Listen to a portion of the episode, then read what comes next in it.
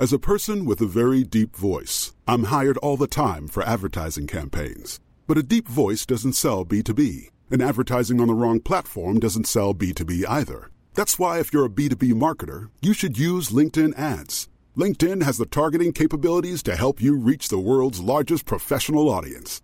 That's right, over 70 million decision makers all in one place. All the big wigs, then medium wigs, also small wigs who are on the path to becoming big wigs. Okay, that's enough about wigs. LinkedIn ads allows you to focus on getting your B2B message to the right people. So, does that mean you should use ads on LinkedIn instead of hiring me, the man with the deepest voice in the world? Yes. Yes, it does. Get started today and see why LinkedIn is the place to be to be. We'll even give you a $100 credit on your next campaign. Go to linkedin.com/results to claim your credit. That's linkedin.com/results. Terms and conditions apply. Tired of ads barging into your favorite news podcasts?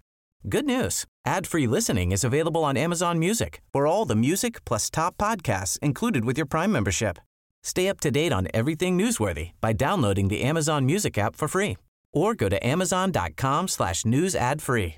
That's amazon.com/news ad free to catch up on the latest episodes without the ads.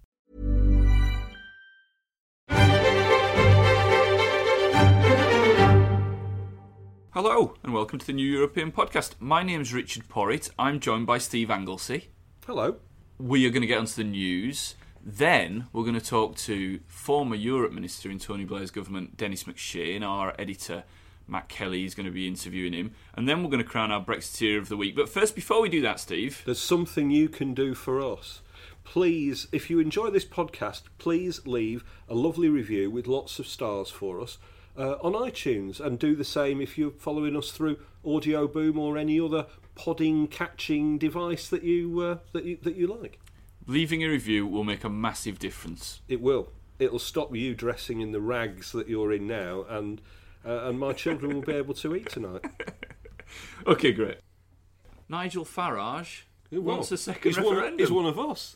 He's come out. I just got an email from the Liberal Democrats that says the headline is Nigel Farage is talking sense. This is incredible news. I've only ever agreed with Nigel Farage twice before. Once when he said that a 52-48 referendum result would be unfinished business, which he said a couple of weeks before the vote, didn't he? Did. To Kevin Maguire, I think. The other time was obviously just after the referendum when he said that what Boris Johnson and Michael Gove had said about £350 million going every week to the NHS was untrue and a lie. And it's just a shame he didn't mention that during the referendum, but never mind. But now he's come out with the idea of a second referendum, and I think this is great. It keeps the idea on the table, and he seems very confident that he's going to win it, doesn't he? But I'm not sure he should be so confident. Well, I think he said on The Right Stuff... The Right Stuff, yes. ...that it would kill off the Remainers for a generation. Yes, he did. It's not quite what the polls are suggesting, though, is it? About whether we want to remain in the EU or not. No, I mean, let's look... Shall we look at the polls? So, yes, please. The YouGov poll, which asks people, was it right or wrong to leave, that has had one leave lead in the last 16 polls. So that shows that the goalposts have moved. Nat Sen in January said that 52% of Britons think the economy will be worse off after Brexit. That's a big swing. That was 46% this time last year. In December, survey by BMG Research for the Independent showed 51% to 41% in favour of Remain. And then last week I thought was very interesting. Michael Gove gave a speech, didn't he, at the Oxford Farming Conference, which was an acclaimed speech. They polled at some point. I don't think he could have been in the room because they polled the farmers who were there. It's only 200 people, but it's quite interesting. 71% of them said that they would now vote to remain, and obviously the farming sector was something which backed Brexit despite all the evidence. And then if you look at the straight stats as well, these are unfortunate statistics to have to use, but they do seem to indicate that Nigel Farage's confidence might be a little bit misplaced. Around 600,000 pensioners have died since the referendum, and pensioners, as we know, was the only sector which voted a majority of which voted to leave. And around 850,000 teenagers have turned 18, so they've come to the age of majority for voting. And the young voted 75% to remain. So draw your own conclusions. I think Nigel Farage's confidence is misplaced. Yes, well, I think everything points to the fact that it's misplaced. But is he? Do you think he's just bored and he wants? I mean, he just wants another campaign. He's not got much to do, has he? And his profile is waning, perhaps. And he thinks, well, I know what get me back in the spotlight. Yes, I completely agree, and I think it is designed to raise the profile of Nigel Farage, and now Henry Bolton is in trouble. Maybe Nigel Farage's fancies a return to the front line once again. Well, there is an investigation going on into Henry's suitability after his dalliance with the lovely Joe Marney. We can come on to Joe Marney later on. Yeah, let's talk about that later. But yeah, I'm sure that is it. But as I say, it keeps the idea of a second referendum alive. The Cabinet Office, Theresa May's office, have already had to say there isn't going to be a second referendum, but the more people keep talking about a second referendum, the likelihood of this increasing happens. And let's be. I've seen people on the Remain side saying let's not count any chickens. Yeah. I can't help thinking that one, the campaign can't be a Remain campaign can't be run any worse than it was last time, and two, it won't be headed up by two deeply unpopular figures like David Cameron and George Osborne. Yeah, we could get Nick Timothy to help run the campaign. That would be good. Yeah. Well, if he would run the Leave campaign, I would be absolutely delighted. On a serious point, though, if there was to be a second referendum, what would the question be on the ballot paper? Well, that is a hell of a question, and I already note that Nigel Farage on that on the Right Stuff, the Matthew Wright programme, was saying it must not be a multiple choice question. And I'm not sure that he's actually thought that through, because if there was a multiple choice question and it said, and one of the options was a hard headbanger Brexit, maybe he would be able to rally enough people to his man-frog cause to win that over the rest of us who were dallying around about whether it should be completely staying in the EU or whether it should be Norway or whether it should be something else. So I'm not sure he's thought that through. If it is a multiple choice question, I think the results should be presented in the style of Family Fortunes. That would be good. That would be great, wouldn't it? But I think the point is, is the question, do we accept the deal? Either way, it would have to be, wouldn't it? Accept the deal that has been put in front of us, or don't accept the deal. If we then don't accept the deal, are we asking Theresa May to go back to the EU and say, oh, they didn't like it, can we start again? Well, I mean, surely we can't run a country in that manner. Well, clearly the question that we would like to see is probably, do you accept this deal, or shall we stay in the European Union? I think it has to be that. Yeah. Because otherwise we'd be caught in this impasse where, we'd be just sort of hovering around this sort of purgatory. Yes, that's right. Yeah. Okay. What about the reshuffle? Now, I've written a few pieces since we got on to, we got the go-ahead for Phase 2, that some of Theresa May's power was starting to come back and she was seeming to be stable, and the people around her in number 10 had kind of got their act together a little bit. I mean, I know the bar was low, but there seemed to be a little bit more strength there, just seeping back in.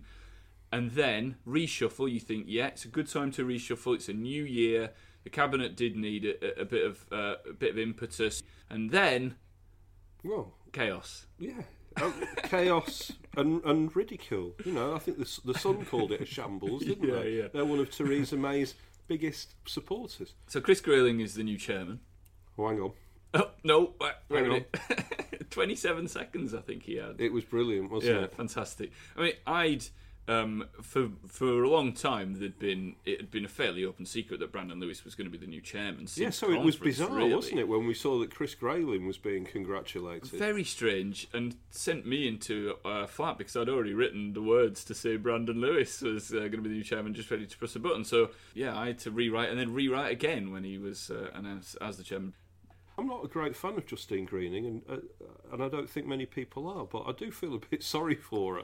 And I think when you look at, for example, you know, Greg Clark in business, who was going to be shifted, but for Hunt refusing to, yes, is sort of widely seen as struggling in the business department. For him to hang on to that big job and Justine Greening to completely be bounced out of the cabinet seems odd to me. Yeah.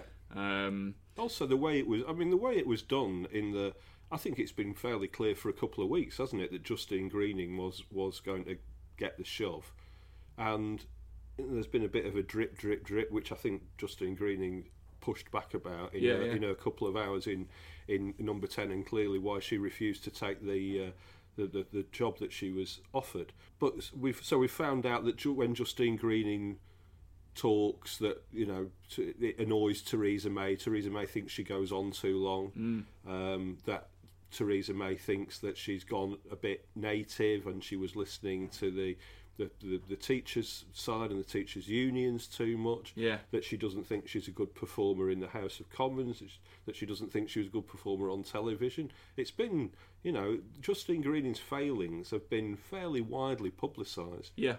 By Theresa May. And and I can't help thinking it's a, you know, it's another example of Theresa May just not being very good at this, isn't it? She's not very good at this, and I think more than just, I mean, that, everything you say there is absolutely correct. But what is more startling about this reshuffle is that there was clearly not much preparation done, because when she's a very, very weak prime minister, she can't just sack anyone she wants. You know, we know that. We've said it a million times. So why wasn't someone from Number 10 sitting down with Jeremy Hunt before Christmas saying, exactly, you know, we're thinking about a reshuffle. What do you reckon? Would you fancy a change? Instead of this embarrassing turn of events whereby the boss says, you're moving, and the underling says, no, I'm not, yeah. She's made another adversary, hasn't she, in Justine Greening, like Nicky Morgan. And you know where she's gone to sit? Well, exactly, yeah, exactly. That's right next to Nicky. Yeah, exactly. And, you know, for I'm sure, you know, people who are listening to this podcast will have read this already or will have known this already, but Justine Greening has got a very small majority, is a Remainer, has got a very small majority in one of the most pro-Remain seats in the country. Putney, is it Putney? It is Putney, isn't it? And so therefore has got not really much else to do over the next 4 years than to make the case for Remain. Throw Brexit grenades? Yeah. Suella Fernandes. Well, this is an extraordinary appointment again. And Steve Baker came through exactly the same route from the European Research Group.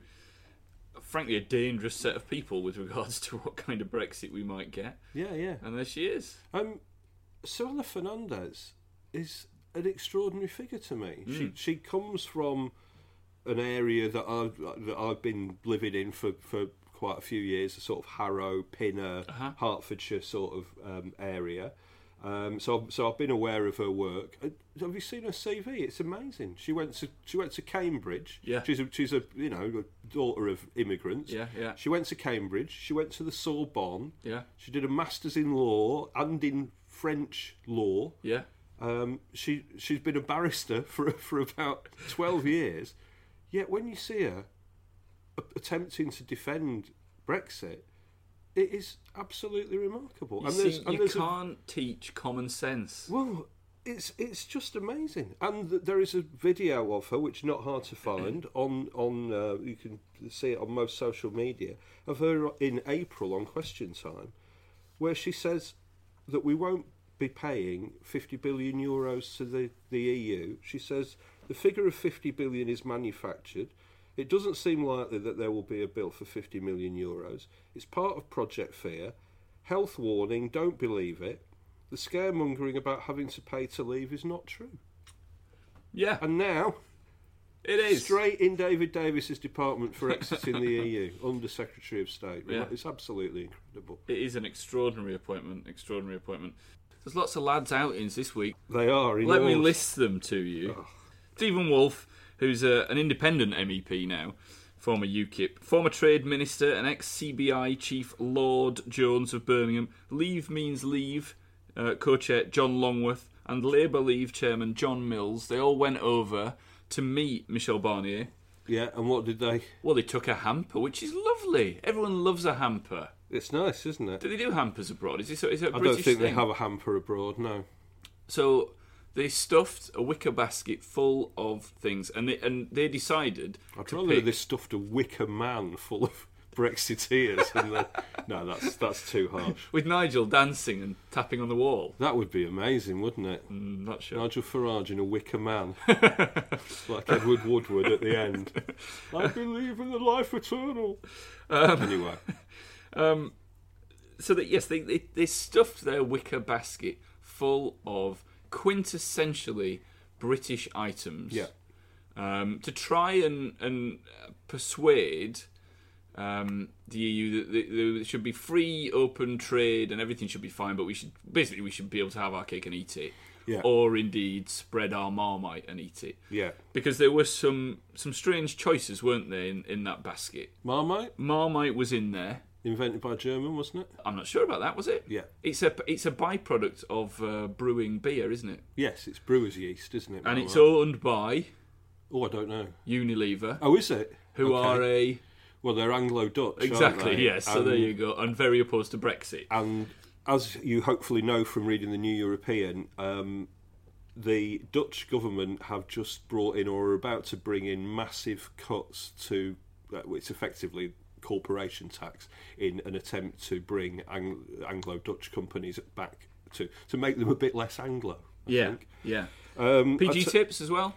PG Tips is also owned by Unilever, I know that. Yes. And PG Tips tea made in? I don't know, actually. Go on. Skegness, is it? Or no, Sri Lanka, isn't it? Sri Lanka, yes. Yeah. Dorset 100 dram cheddar was contained in the hamper. Well, they don't make cheese in Europe, do they? So we've taught them a lesson there. Well, absolutely. We should get Liz Truss in to speak about cheese. Yeah. That is protected by the EU regional designation. Is it brilliant? Yes, it is. The marmalade jar... So when we leave, the French can start producing their own cheddar. Exactly. Well, now they've got a taste for it. They're probably already working on it, aren't they? And you would have thought that the economy of scale in the French cheese is slightly better than it is in the UK. Cheese. Anyway. And the marmalade jar bore an EU organic logo. Did it? So this is a bit of a fail. Made with oranges from... Barnsley? Well, Seville, actually, yes. Yeah. And Piccalilli, though, that's English, isn't it? Yeah, what could be more English? Than Indian spices. Yeah. Yeah. and the Churchill biopic as well, they included in there. Did they? Yeah. Oh. Now, it annoys me. We're going to do something by a very celebrated journalist and writer soon in the New European, so about how Churchill has been stolen by the Brexiteers and the Leavers. Because, of course, he was the first citizen of Europe, quite possibly, and was certainly very much behind a united Europe. So these numbnuts went over there with their wicker basket and I think were sort of roundly laughed at and sent away. Yes, I would agree. They packed it with stuff that were not as good as the Europeans at making and stuff that is, frankly... Although, marmalade now may, since Paddington 2, there may be a revival in marmalade. Do you think so? We're pinning our hopes for a post-Brexit utopia on a Hugh Grant film. Yeah, exactly. Great. With Francis Gove White, who's the Deputy Director of Open Britain, I think nailed this. He said simply, we have reached peak Brexit. And I think that's about right. And we asked the listeners, didn't we?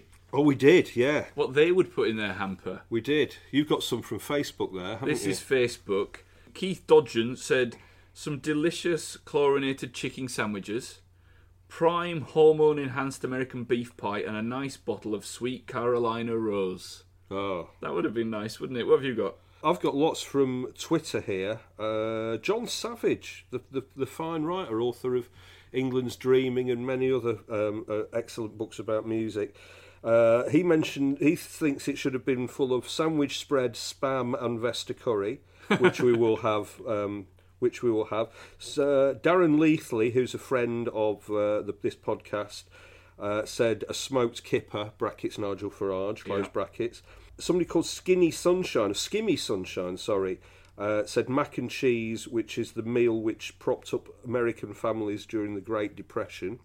And on a similar cheese-related tip, Chris Kendall, who is at Autocrat, said that that powdered Parmesan cheese he used to get in the 1970s in little tubs, which smelled of sick. Yeah. Rob, whenever we ask the listener to do one of these, they always seem obsessed with poo. Yeah, there were a lot of poo related. It's a strange thing, isn't it? It is actually probably very British, isn't it? Toilet humour. Robert William Jones said male bovine excrement. Okay, yeah. So I think you need to line that wicker basket. Okay, thanks for all those. Denis MacShane is next, speaking to Matt Kelly. Stay angry. Fight Brexit. Subscribe to The New European. Your first 13 issues of The New European are only £13 when you join us and become a subscriber. Order by telephone by calling 01858 438840 and quoting Podcast 1, or order online at our website, www.theneweuropean.co.uk. Stay angry. Fight Brexit. Subscribe to The New European. Denis, thank you for joining us. Where are we at with Brexit? What's your gut instinct on the way things are now and where they're going? I think Brexit is the Ebola virus that is sucking all the life juices out of politics. I mean, I was an MP for 18 years. I stood for Parliament first in 1974. It's my interest. And I've never known such an unhappy time for politics. The MPs can't advance new policies. We've got problems on transport, on business, on housing, on healthcare, railways. And nobody can come up with any real solutions because at any given moment, the only story in town is Brexit. It's the weirdest political moment, I think, probably in the 300 years of British parliamentary history. And is it stoppable? I mean, should it be stopped, Brexit? Is it stoppable, or are we now on an inevitable trajectory to exiting? No, I don't think so. It's a big question what kind of Brexit might happen. In my latest book, I talk about Brexit in the plural, not the singular. I've just been in Switzerland with Swiss MPs. They're not in the EU, but they've got freedom of movement and a lot of other arrangements that allow their economy to be pretty much integrated with the rest of Europe. You can go to Norway where they're not in the EU, but otherwise they might as well be in the EU because that's just how they operate. What kind of Brexit will we finally emerge with? I myself, as an old foreign policy and international hand, because I worked internationally before I became an MP, I think the loss of foreign policy influence for Britain is enormous, but people aren't talking about it. What worries me is I've got a lot of friends, retired dips, big cheeses, and there's a sort of fatalism at the moment. People aren't prepared to resist it. But if I look at the Conservative Party, it's been around for 300 years.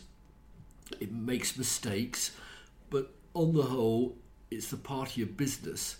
And Brexit is like signing in for the economic equivalent of a Dignitas clinic in Switzerland. Yeah. It's an economic one-way suicide trip. I just don't believe, as it becomes clearer, what the impact will be. And that's not clear at the moment, that there won't be a rethink in the Tory party. Well, putting the Tories to one side, though, I mean, the people really at the sharp end of this are those business leaders you've talked about. Now, where are all their voices? Because we know, as you know, there are some serious concerns around the way we're going, but I don't feel that reflected at boardroom level publicly.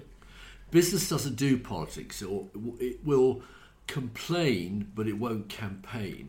The individual firms pass the buck up to their federations, the CBI, the British Chambers of Commerce, the Road Haulage Federation, the Chemical Industries Federation, who are basically like civil servants of businesses. They go and see fellow civil servants in the government and have a moan, but they don't know how to campaign. One thing I am asking businesses to do is to do constituency-level audits of the impact of Brexit. So drill it right down to the level of Bath or Barnstable or Barnsley or Bootle and produce not even a New European, something like a Lidl catalogue with some pictures and stories of the universities, the small agricultural firms, the old age care homes, any FDI, foreign direct investment, foreign firms, travel agents who want to sell retirement homes in Spain, and ask them what it's going to mean if we have any kind of a serious Brexit. Yeah. And just see if public opinion, which hasn't really moved much. I mean, when people vote, they boot out a government, they bring in a new one, They vote for Brexit. It's like divorce or moving house. You may after a bit think, oh God, I've made a bit of a mistake, but you can't go back. So, and we just don't have any strong leadership. What's amazed me about this is that Brexit has not thrown up any new strong voices and forces in the political and opinion-forming world. But I think that will come. And finally, don't forget, Brexit hasn't happened. A vote happened. We keep saying Brexit. We don't have the faintest idea yet of what it's really going to be like. But before long, I think more politicians will start sketching out some pretty negative scenarios, and then opinion will change. Well, one politician who's been conspicuously reluctant to sketch out specific scenarios is the leader of your Labour Party. Jeremy Corbyn has maintained this fog of ambiguity around what his position, or maybe that's unfair, but certainly how I think it's perceived broadly is that no one's quite sure what Labour stand for, despite Keir Starmer's efforts to try and nail a coherent position. No one's really any the wiser. What should Jeremy Corbyn be saying about Brexit? Or is he saying the right thing for the Labour Party about Brexit? What I think Jeremy should be saying, let's be very clear, I've known him much of my political life. I've never had a cross word with him. He's a very courteous man, but unlike me, he's not interested in Europe. His internationalism, which is genuine, is about Cuba and Venezuela and Palestine and Polisario and Chagos Islands. And it's all sincere stuff. There's a great deal of idealism, rather more than ideologicalism, in Jeremy's makeup. But he sees Europe, I think, although he speaks good Spanish, he's never really worked there, studied there, and he sees it in a rather old-fashioned national sovereignty kind of way, a Tony Benn vision of a market that somehow tells people what to do. In fact, British workers have got far more protection under EU social rules than ever they'll get from any Tory government, or even they had from a Labour government previously. So what I think he should be doing is getting back to what Labour should be doing, which is the real material conditions of existence in our society, the prospect for jobs, for income, for work, for rights, for paid holidays, a chance to retire. And keep hammering that. You don't have to repudiate. It would be wrong to repudiate the referendum. I think the referendum was very flawed, 37%. We know all those arguments, but quite hard for an elected politician to say the voters were wrong. And that's also borderline arrogant. So you respect that, but you say, here are the costs and consequences. And how do we move forward in a way that lessens any serious threat to British jobs and work? So we can leave the EU treaty, but not leave the single market. Leave the EU treaty, maintain the customs union. Vital for Ireland, and Jeremy's got a huge, sincere connection to Ireland and the cause of Irish peace and working together. So I'm rather surprised that he hasn't found stronger language and hasn't found, perhaps if not he himself, someone who could do the business on the Today programme, Newsnight and so forth, and let them speak strongly on behalf of Labour. See what the reaction is. I mean, Keir Starmer was a brilliant QC, he was a human rights lawyer, I mean, he's very fashionable, he wasn't really, had any elected positions before. So you want the good words, Keir will produce them. But political leadership, you need a Tony Blair, a John Smith, or Robin Cook, or John Prescott. I mean, and that, so far, we haven't got on Brexit. Yeah, I mean, Jeremy turned up at my doorstep, which I've written about in the past, and I asked him why wasn't he taking a clearer position, and we argued the toss a little bit about Europe, and eventually he shrugged his shoulders and he said, how do I explain to the two-thirds of my MPs whose constituents voted to leave that we're taking an anti-Leave position? And I think, Matt, you shouldn't underestimate that. It's a genuine dilemma for Jeremy, for any Labour leader. A lot of my very best friends who are Labour MPs and are pro-European, as strongly pro-European as you or me, also make that point.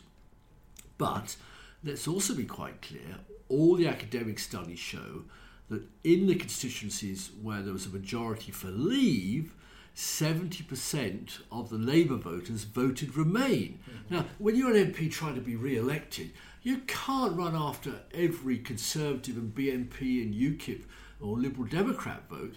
You have to bring your own people together.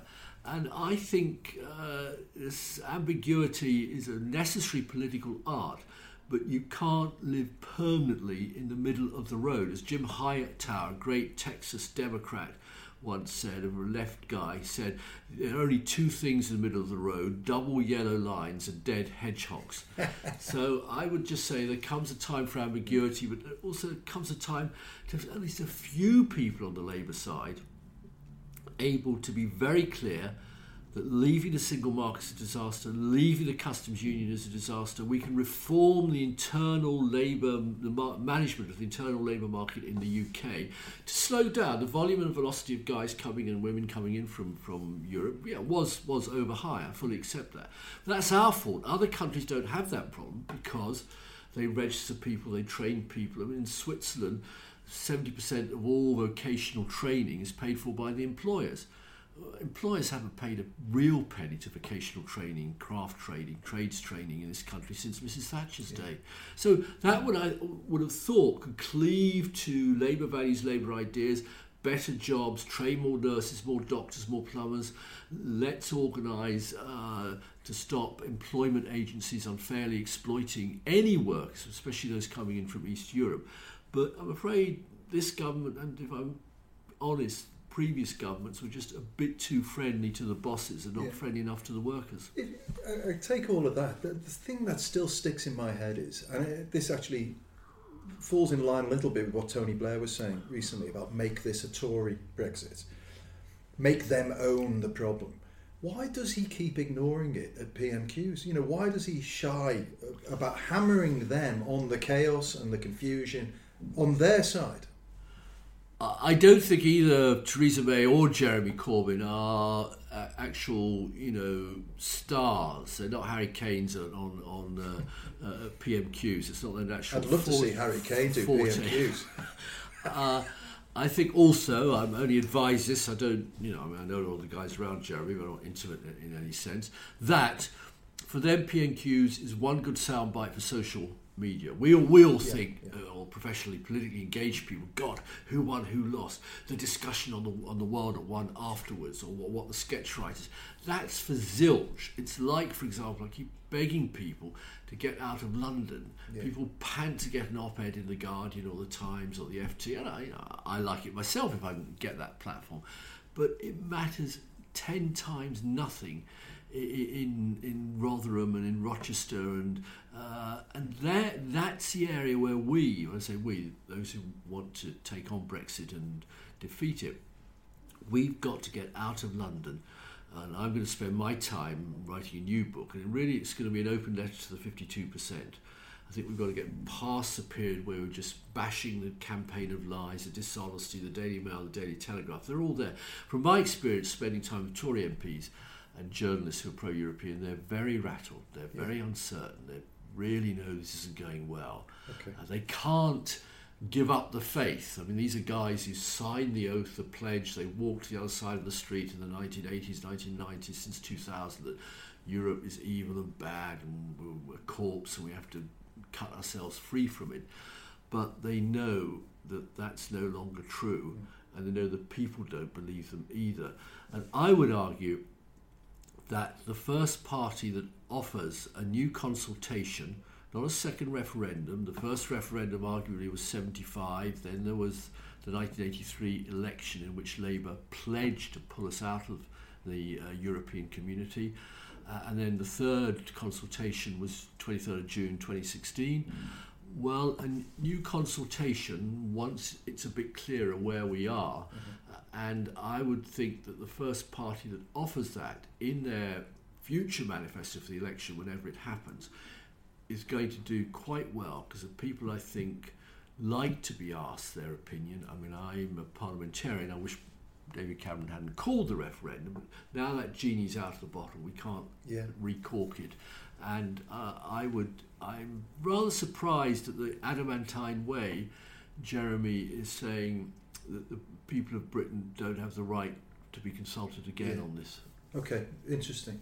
So a second consultation, or another consultation. Another consultation. I mean, I've got to be careful. I was with Swiss friends and other friends, and there's plenty of evidence this in Norway.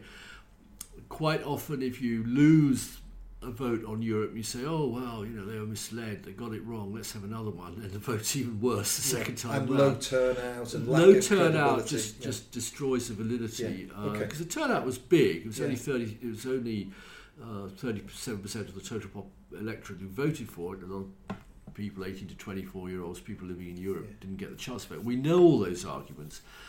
But you can't just say to 17.4 million people, 17.2 million people, whatever it is, you were deceived, you were wrong. The voters are always right, even if the result is wrong. Yeah, no, I know exactly what you mean. And so that's all the UK bubble, and as fascinating as it is, but of course there's 27 other countries out there who have a view on what's going on. You spend a lot of your time out there. What's the feeling in Paris and Berlin and Vienna about what's happening in Geneva and Zurich? They regret Brexit enormously. They like Britain. They see Britain as an incredibly important partner, world, not power, but a force in the world, UN Security Council, the Commonwealth, an immense really strong history of international engagement, setting up lots and lots of international organisations. I think when I was at the Foreign Office, I got someone to check. We as a nation have signed more international treaties than any other, and the EU is just another international treaty. So there's a huge regret. But their view is we are living in what the Germans call a Rechtsgemeinde. That means a community of laws based on law. The Brits have left. We regret that. We cannot rewrite our laws just because in Britain the Conservative Party decided to adopt UKIP lines, the Daily Mail, Daily Telegraph, the offshore-owned tabloids, the Daily Telegraph owned by guys who don't pay any tax here. This have been campaigning for 20 years against Europe. Fine. So off you go. When you're fully outside, we'll start talking to you politely as we would to Canada or Mexico or South Korea about a relationship. If you start discriminating against our people, then I'm sorry, there'll be reciprocal action. And you know, that's a lot. It's up to 1.5 million Brits who've either retired or lived permanently or semi-permanently in other European countries. I'm very worried for their future. They've decided to leave it in the hands of Michel Barnier. I mean, he's emerged as the big, big winner so far of the whole Brexit process. Because there's been all that bluster at the beginning that Europe could go whistle for money, that the ECJ would never have any role in here, and there wasn't a problem in Northern Ireland. But now the government has agreed we're going to pay at least 40 billion. We're going to allow the ECJ to have a role protecting European Union citizens in the UK. There's ambiguous language, but the implication is that the island of Ireland will remain broadly in the customs union and single market. So you think there is a solution to the Irish problem, which looks insoluble at the moment, but do you think there is a way that they could get a deal where we do leave and Ireland is still sorted out? Yes, but it will require Mrs May to face down the ultra-hardline Protestant unionists. But then, as Ian Paisley used to love coming during the peace process, who famously said he'd come in to see everybody at Downing Street and he'd say, I may be an Ulsterman, I may be Northern Irish, but my cows are Irish. And all the milk from Northern Irish cows goes south and comes back in Bailey's Irish cream and all sorts of drink. All the mince beef we buy in Asda or Tesco tends to come from Ireland. I mean, the Irish have created in the last 30, 40 years one of the world's most fabulous food processing agricultural product industries. Even all the Peking duck that's sold around the world, a lot of it comes from Ireland. I think, you know, the Ulster Unionists, many of them are farmers. Yup, they don't want to be cut off from the UK. You know, they're proud of being British, and that's fully respected by Tony Blair and by everybody else. But the Good Friday Peace Agreement has got 140 sub-agreements that interconnect the six counties of Northern Ireland, of Ulster, with the rest of Ireland. and are all located in the context of EU law. Electricity deals, a single market in food, a single transport market. Even if you think about it, an all-Ireland rugby team. Yeah. So if it's good enough for there to be one island when it comes to playing rugby, then I think we can find passion. And the Conservative Party does not want to go down in history. You know, John Major and others worked hard. Mrs Thatcher worked hard on the Sunningdale Agreement and other agreements to try and find a solution. It culminated with Blair and the Good Friday Agreement. And if you think of the Irish question, it was Disraeli who in 1844 said in the House of Commons, this is the Irish question, the people who don't like us are different faith, absentee landlords. It took from 1844 to 1920, the Irish War of Independence, to at least get Ireland separated from English rule. And it took from 1922 to 1998 before there at least was an end to any appeal to violence. But if we have to bring back custom border control checks and we start treating Dublin in a very patronising way, you had an Ulster Unionist peer, John Taylor was his name as an MP, he's got some funny name now, and Byrd to the Prime Minister of Ireland, India, as the Indian in Dublin. Yeah, amazing. I mean, Mr Varadkar, gay, Indian, yeah, I mean, unusual, but that's modern Ireland. Yeah, yeah. Okay. And so I think the Irish question is huge still, and that will impact on America. And I think as these problems get closer to crunch time, I would hope that the Conservative Party are not going to just be the voice of the Daily Telegraph, the Daily Mail, and above all of Nigel Farage. And so bit by bit, we don't have the worst Brexit of our nightmares, even if I'm not quite sure between now and March 29th whether we can absolutely stop it and reverse it. Great. Denis MacShane, thank you very much. And please keep writing for us. We value your insight into Europe, and hopefully this thing can be stopped. Well, much was stopped, attenuated, kept going. I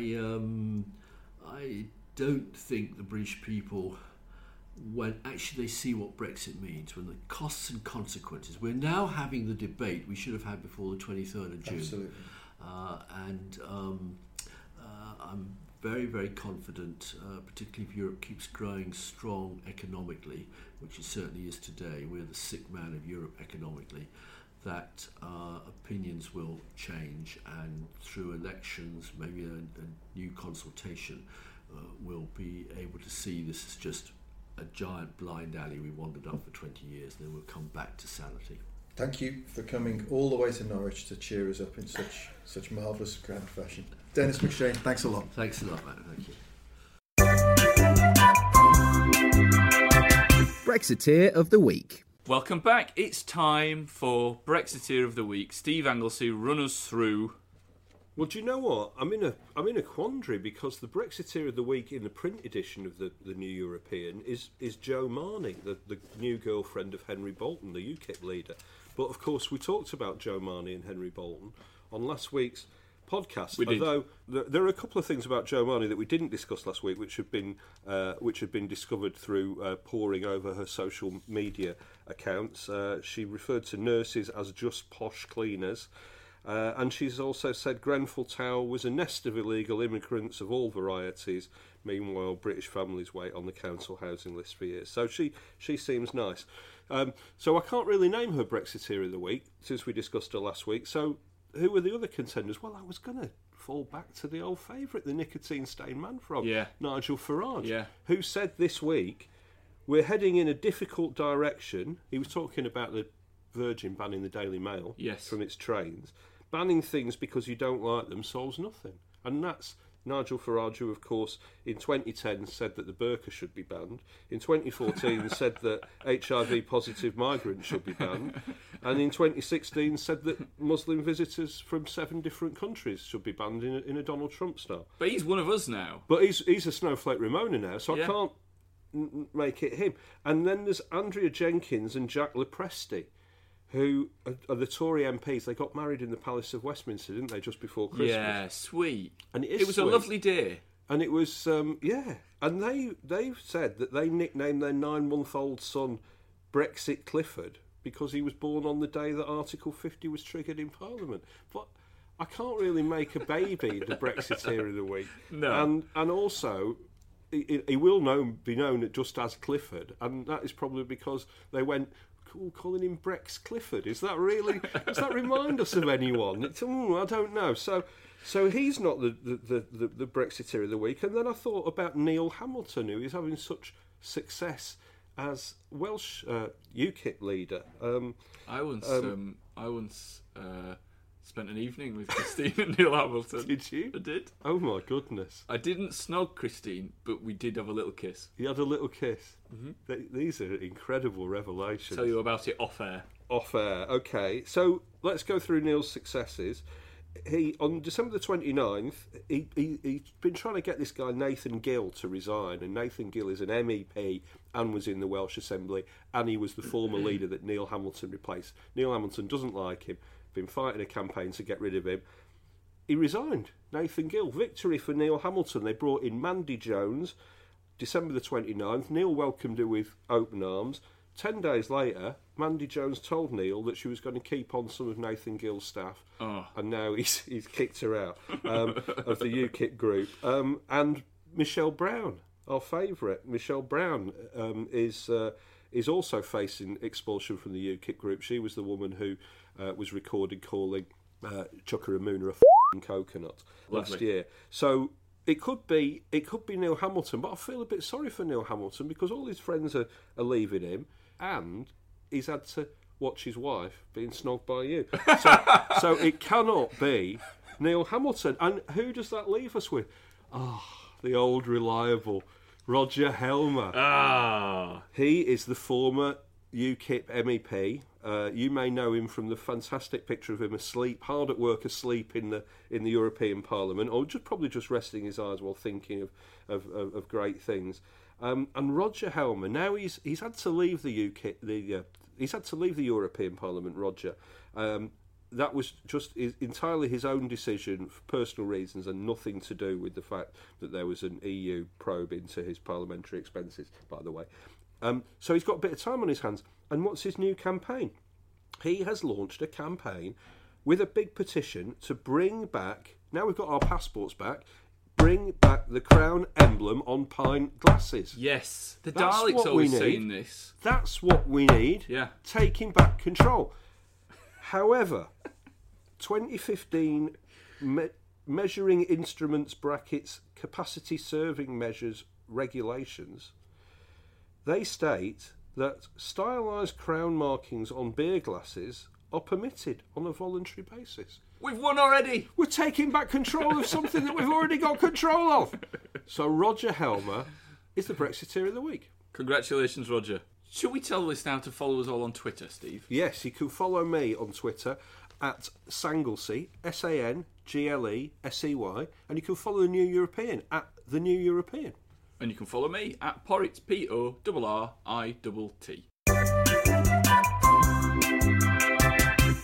That was the New European Podcast. Thank you so much for listening. It means the world to us. Please, please, please leave us some reviews. We love to see them, and it also makes a massive difference to this pod going forward. Go and buy the paper. It's a cracking edition this week. It's got Donald Trump on the front, but it's not just politics and Brexit.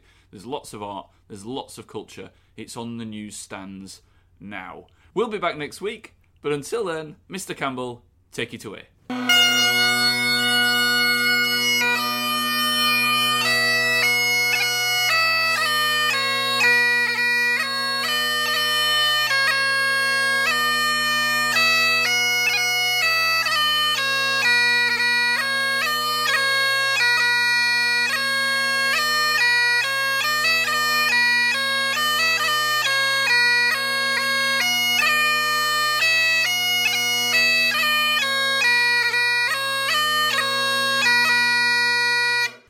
I had a student radio show, and we heard this is absolutely true. Yeah. We found out that Neil and Christine were doing an appearance in a local nightclub in Huddersfield. Yeah. So we managed to get in touch with them, and we asked them if they'd come on the radio show, and they did. They were great sports. Later on in the evening, they asked for directions back to their hotel. Yeah. And in the end, we said, well, we'll just take you. So we took them back to their hotel. Yeah. Little wah wah. Yeah. Didn't go back to their room. Subtle results, still you, but with fewer lines. Botox Cosmetic, onabotulinum botulinum toxin A, is a prescription medicine used to temporarily make moderate to severe frown lines, crow's feet, and forehead lines look better in adults. Effects of Botox Cosmetic may spread hours to weeks after injection, causing serious symptoms. Alert your doctor right away as difficulty swallowing, speaking, breathing, eye problems, or muscle weakness may be a sign of a life-threatening condition. Patients with these conditions before injection are at highest risk. Don't receive Botox Cosmetic if you have a skin infection. Side effects may include allergic reactions, injection site pain, headache, eyebrow and eyelid drooping, and eyelid swelling. Allergic reactions can include rash, welts, asthma symptoms, and dizziness. Tell your doctor about medical history, muscle or nerve conditions including ALS or Lou Gehrig's disease, myasthenia gravis, or Lambert-Eaton syndrome, and medications including botulinum toxins, as these may increase the risk of serious side effects. For full safety information, visit BotoxCosmetic.com or call 877-351-0300. See for yourself at BotoxCosmetic.com. Tired of ads barging into your favorite news podcasts? Good news. Ad-free listening is available on Amazon Music for all the music plus top podcasts included with your Prime membership. Stay up to date on everything newsworthy by downloading the Amazon Music app for free or go to amazon.com/news ad free. That's amazon.com/news ad free to catch up on the latest episodes without the ads.